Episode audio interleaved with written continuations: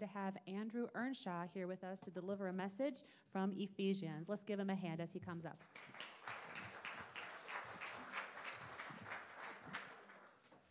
Good morning. Good morning. It's a pleasure to uh, worship with you again uh, this Sunday morning. And uh, greetings from Bible League. I talk about Bible League every time I get up here because I use a little bit of Bible League time to prepare this sermon, so I feel like I need to make sure that you guys are aware of what's going on at Bible League. And amazing things are happening at Bible League. Actually, um, I just got back from Ecuador about a month ago. We were talking uh, beforehand about uh, guinea pig eating. We, we ate some guinea pigs in Quito. Abby did the same thing. She ate the brain. I did not eat the brain. Um, but it was actually pretty good. But the reason I was there was not to eat guinea pig. Uh, the reason I was there was to encourage our church planners that were down there. And um, they're doing amazing things. There is a guy that I talked to that has planted eleven churches in the Amazon jungle. And um, they face a different kind of spiritual warfare over there. It's, I mean, there's, there's some weird stuff going on, some supernatural stuff. But God is bringing people to himself in, in great ways, in great numbers. Uh, in the middle of nowhere. And that's just one out of seventy countries that Bible League's in. And so um, if you are a supporter of Bible League, we want to thank you for that. And uh, just be encouraged because God is doing amazing things around the world, including the United States. I was also in, in New York, and we, we work a lot in Chicago on the west side of the city. And um, and uh, juvenile institutes, we're actually in Lake County. Uh, we, we work with some of the kids down there. And so uh, it's an amazing, it's an amazing thing to be a part of, and just know that uh, your donations go a long way at, at Bible League. And so I want to talk to th- this morning with you about being fully alive. Um, has ever has anyone ever seen the movie uh, Princess Bride? You ever see that movie? That was one of my favorites growing up. I used to pretend that I was, you know, fighting that giant rat that was that was coming after us. My cousin and I would. But the main character, Wesley, he is Uh, trying to rescue his, his true love from the evil king. And along the way, he gets picked up and he gets tortured. And they torture him, and it looks like he's dead. And his friends come along and they go, is he dead? We don't know. They bring him to the doctor, who's Billy Crystal, and he goes, he's not dead. He's just mostly dead. He's just mostly dead. And, um, you know, as Christians, sometimes it feels like we're walking around mostly dead. Right? We know we have a new life in Christ. We, we hear these things. But a lot of times it, it feels like we're mostly dead. But here's the thing. There is no, there is no degree of, of dead to mostly dead to mostly alive to alive. We're either dead or alive. And the world right now needs fully alive Christians. Right? The world right now needs Jesus. So we're going to look at today what it means to be fully alive. Um, we're going to be reading from Ephesians two, verses one through ten. That's Ephesians two, verses one through ten. And as we approach the Word of God, let's pray.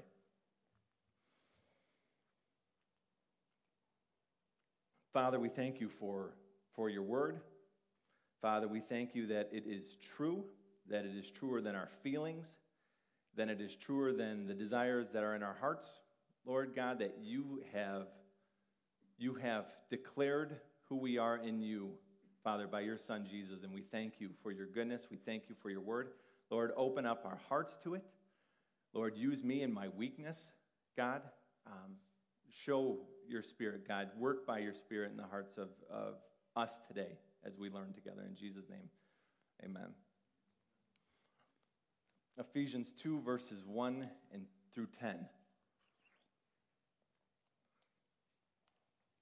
And you were dead in the trespasses and sins in which you once walked, following the course of this world, following the prince of the power of the air, the spirit that is now at work in the sons of disobedience, among whom we all once lived in the passions of our flesh, carrying out the desires of the body and the mind, and were by nature children of wrath like the rest of mankind. But God... But God, being rich in mercy because of the great love with which he loved us, even when we were dead in our trespasses, made us alive together with Christ. By grace you have been saved, and raised us up with him, and seated us with him in the heavenly places in Christ Jesus, so that in the coming age he might show the immeasurable riches of his grace in kindness toward us in Christ Jesus. For by grace you have been saved through faith, and this is not your own doing. It is the gift of God, not a result of works, so that no one may boast. For we are his workmanship, created in Christ Jesus for good works, which God prepared beforehand that we should walk in them. So we're going to look at today what it means to be fully alive, and to understand what fully alive looks like, we need to look at what fully dead looks like too. And um, we've all heard the, the saying, if you've been in the church for a while, just because you're in a garage doesn't make you a car, just because you're in church you're not a Christian, right? Just because I scroll through hours and hours of TikTok cooking videos doesn't mean I'm a five-star chef. In fact, the only thing I can prepare is a bowl of cereal, so that doesn't do me much good, right? And so today we want to look at that. We want to examine ourselves too. Even if we've been in the faith for a long time, you grew up in the church, First Corinthians, or Second Corinthians thirteen verse five says it's good for us to examine ourselves to see if we're in the faith, to see if Jesus is the desire of our heart, to see if, if we are following him and putting our faith in him. Um, so what, what are the descriptors of someone who's dead? If you have your Bibles open, please follow along. It's uh, the Ephesians first couple verses. Verse two says, someone who walks the way the world walks. So unfortunately, we know the way that the course of this world is going, right? Um, we look around us and we see people pursuing power. We see people pursuing uh, their own happiness, uh, influence, sex, riches, all these things, right? And we know that anything that's not Jesus is going to let us down. And uh, unfortunately, that, that's the case. And oftentimes we talk about our, um, the culture today is talking about how we deserve, how we deserve to be treated like this or how we deserve to be treated like that. I found a funny meme one time, and it was it was labeled uh, Calvinist Bible Study Breakfast. And on the box, you know how it says, you deserve a donut? It said, instead of you deserve a donut, you deserve, and the donut scratched out and says wrath. You deserve wrath. And that's the, that's the situation. That's a that's a funny Calvinist joke, but that's that's what we deserve. And um, as the world tells you, you know, they say follow your heart, but God is telling you that you need him. So um, a lot of more mature believers may have pursued their dreams for a while. Maybe that was a big house. Maybe that was nice cars, maybe it was getting your kids through college. Um, but if you're Christ's, oftentimes we get to the end of our dreams and we realize that that's still not the promised land that we were looking for. We were looking for satisfaction in those things, and those things might deliver satisfaction for a minute, but we're still left wanting. Verse three talks about living in the passion of the flesh, giving to every desire of not just the mind, or not just the body, but the mind as well. So when a lustful thought enters, we entertain it. When we want something, we, we just take it. You know, I, I have three young boys. We're constantly trying to learn how to share, right? We don't just take, take things. Um, when there's an opportunity to put somebody down to make ourselves feel better about ourselves, we We do that from time to time. And dead people are people that run away from God's commands, uh, that, that laugh at God's commands. They don't see any sense to it. So we see this is a description of somebody that's dead, but how does a person follow the course of the world or the, the prince, the power of the air, or do any of these things if they're dead? They're dead, right? To me, dead is you're laying lifeless on the ground. You're not able to do anything. I don't have good news for you yet because it's it's even worse than dead, this, this description that he's describing, um, because we're acting on behalf of the kingdom of darkness. If we're dead, if we're dead, we're acting on behalf of the kingdom of darkness.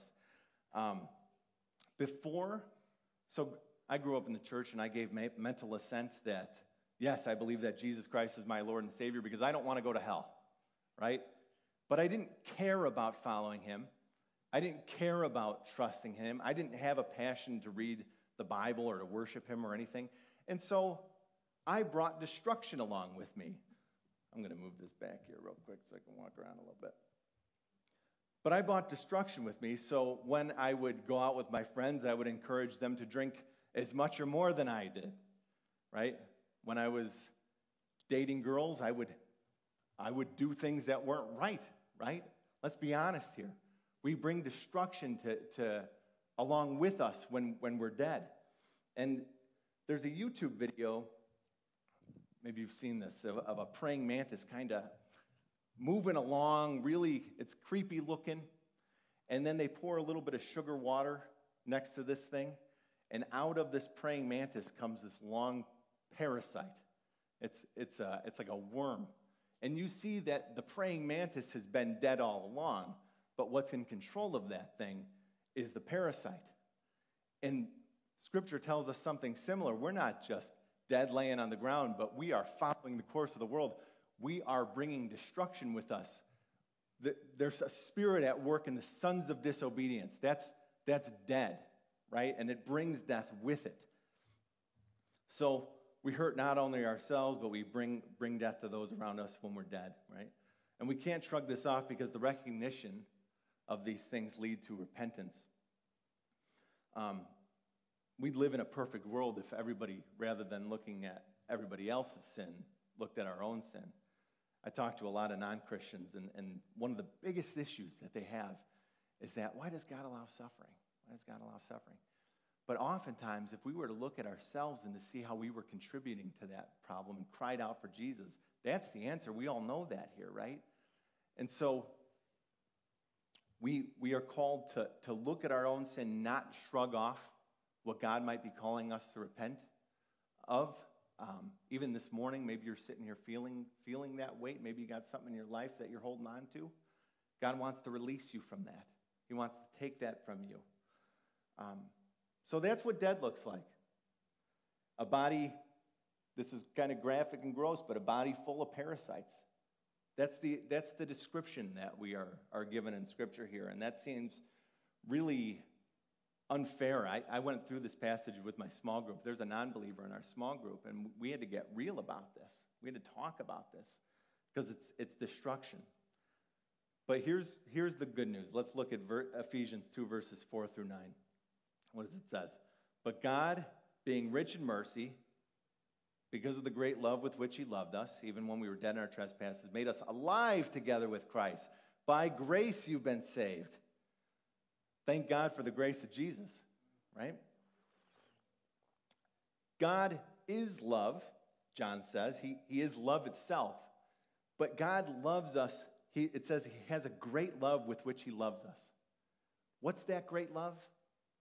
That great love is Jesus. God's love is embodied in the person of Jesus, the God who stepped out of heaven to free you, to make you alive, to, to free you from the penalty of sin.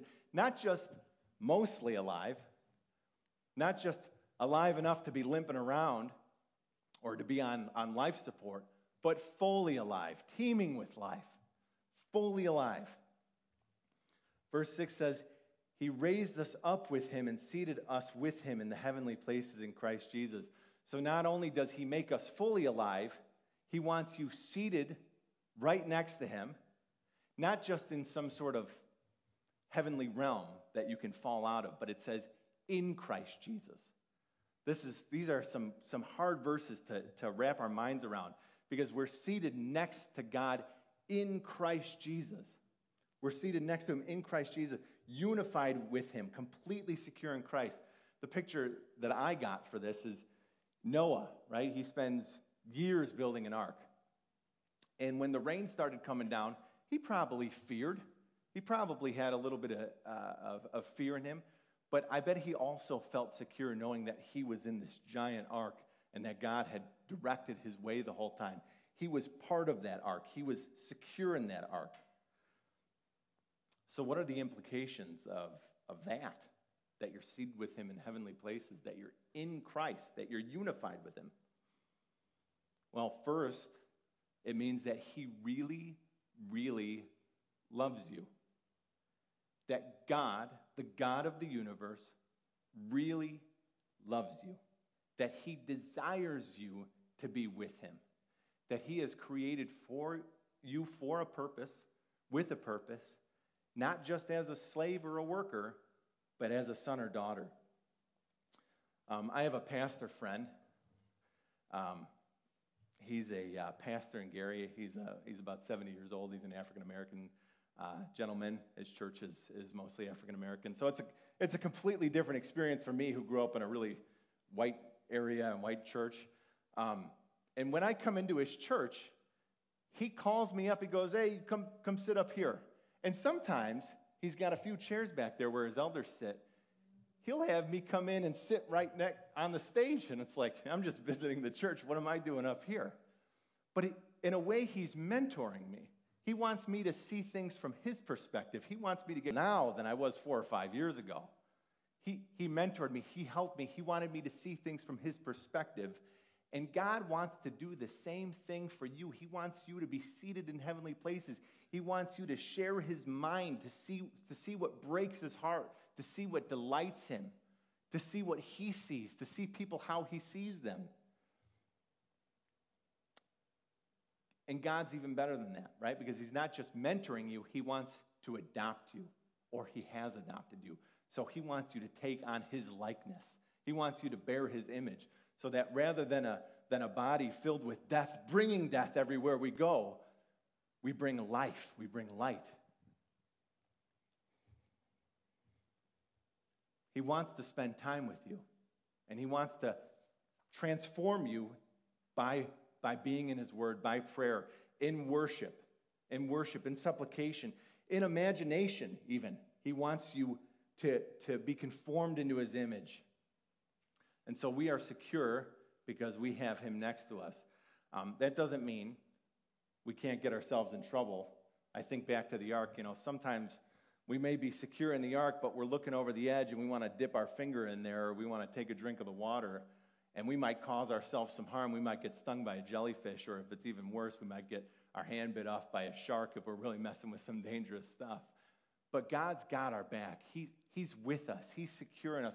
So when the enemy comes your way, you can say, "Hey, don't make me call on my dad. He's a lot bigger than you. Hey, don't let me call my older brother Jesus, because he's going to take care of business if he comes out this way." We are secure.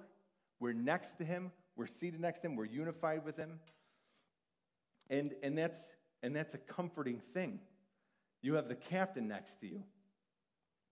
And not only does God want you in his boat, what's the, what's the next verse say? Verse seven.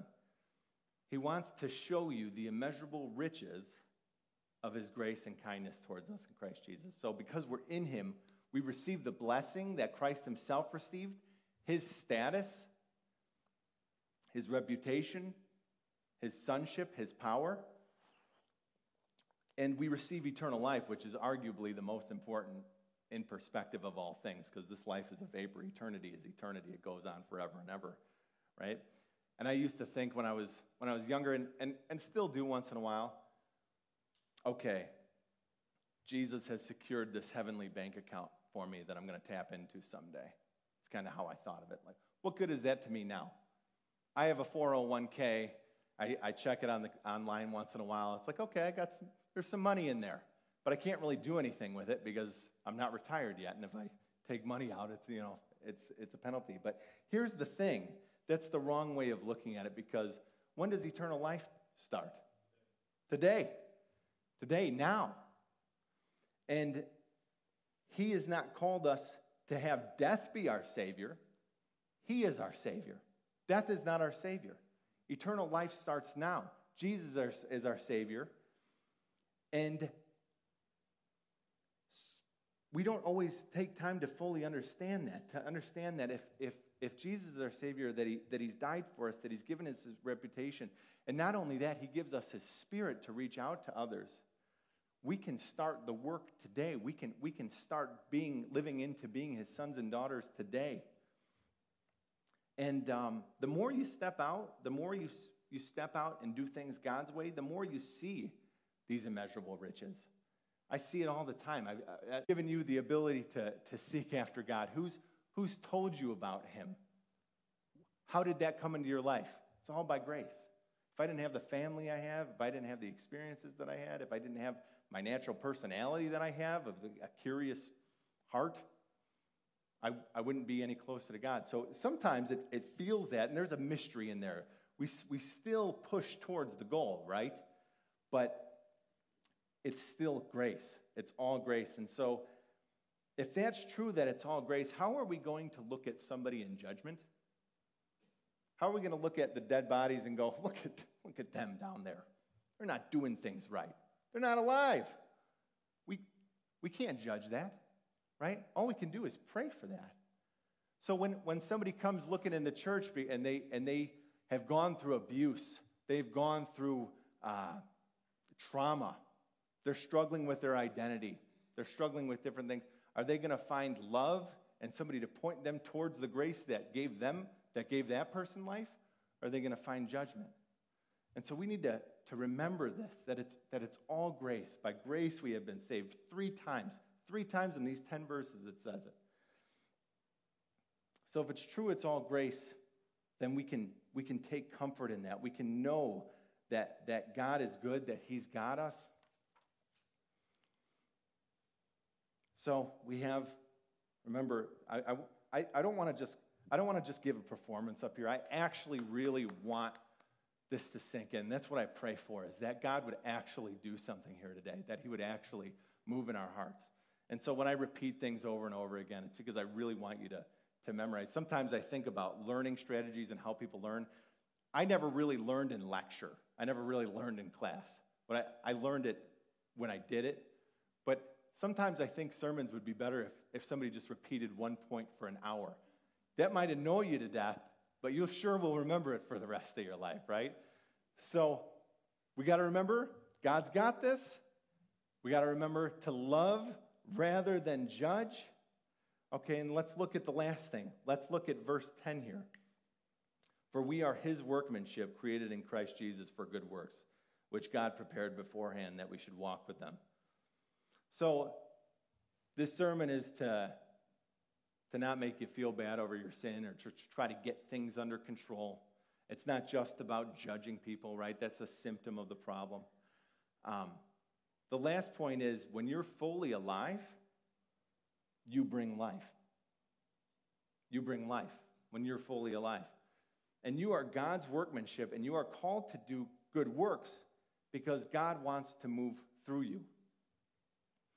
And instead of following the prince of the power of the air, the one that leads to destruction, the one that leads to death, the one that leads to wrath, we follow the King of Kings, the Lord of Lords, the Alpha and Omega, the beginning and the end, the Father that sits on his throne and is worshipped by angels day and night.